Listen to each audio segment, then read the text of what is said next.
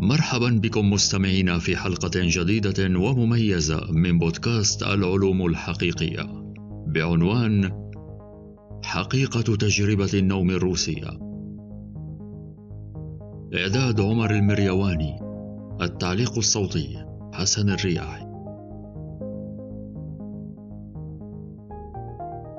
قرأنا كثيرا الأسطورة حول تجربة النوم الروسية التي تنص على أن خمسة أشخاص من السجناء في الاتحاد السوفيتي منعوا من النوم وماتوا بطريقة تراجيدية مرعبة.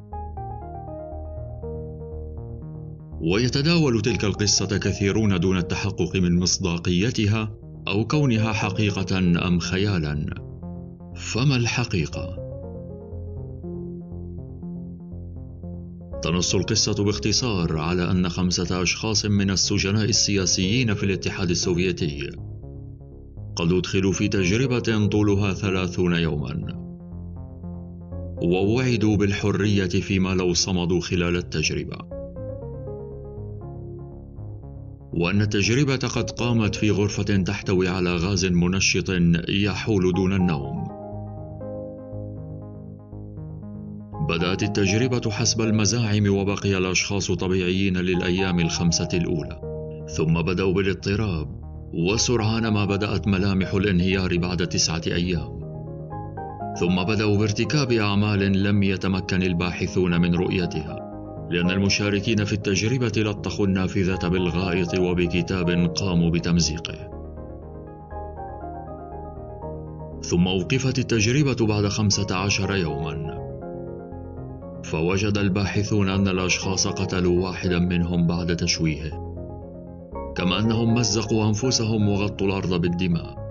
وتستمر القصة بإصدارات عديدة حول مقتل البعض أو قتل السجناء لبعض الجنود بينما حاولوا إخراجهم. بالإضافة إلى البهارات التي أضيفت للقصة أثناء الترجمة للعربية والصورة المرعبة التي ترفق مع التجربة دون أساس. باختصار القصة مختلقة كليا. اختلق القصة مستخدم مجهول في موقع يعرف بكريبي باستا ويشير المصطلح إلى نوع من قصص الإنترنت المرعبة التي يتم تأليفها وتداولها ويعني المعكرون المخيفة. فكأن أحدهم يصنع أكلة مخيفة ليتم تناولها من قبل الجمهور.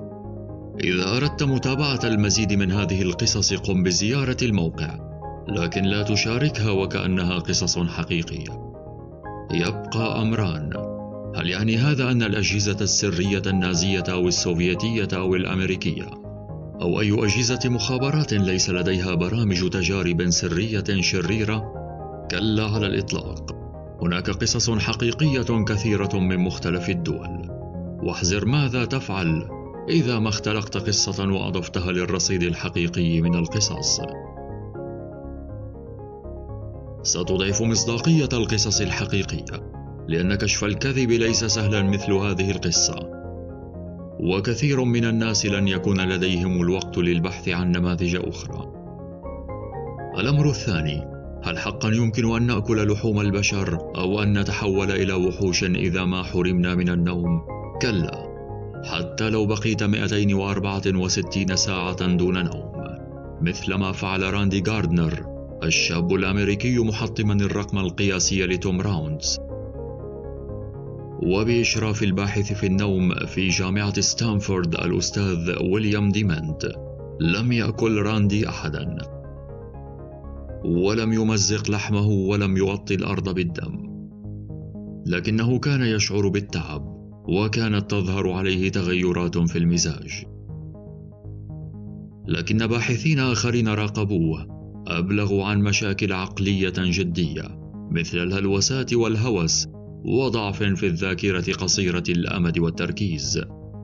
بلغ الضعف الإدراكي مرحلة عدم قدرة إنجاز بعض الأعمال الحسابية الطويلة لنسيان ما بدأ به من الأساس في نهاية التجربة. في النهاية تكلم راندي بطلاقة أمام مؤتمر صحفي قائلاً: أردت إثبات أن لا شيء سيء سيحدث لو بقيت دون نوم. لقد كسرت الرقم السابق، ولم تكن تجربة سيئة. أما توم راوندز فلم نجد الكثير من التفاصيل عن تجربته لكن يبدو أنها لم تخضع للتجارب والإشراف الأكاديمي مثل راندي تجدر الإشارة إلى أن راندي نام في يومه الأول بعد التجربة لمدة أربعة عشر ساعة ثم في اليوم الثاني لعشرة ساعات فقط. الخلاصة عدم النوم لأحد عشر يوما لن يجعلنا وحوشا وأكلة لحوم البشر. شكرا لحسن الاستماع. وإلى اللقاء القريب في حلقة جديدة من بودكاست العلوم الحقيقية. دمتم في رعاية الله وحفظه.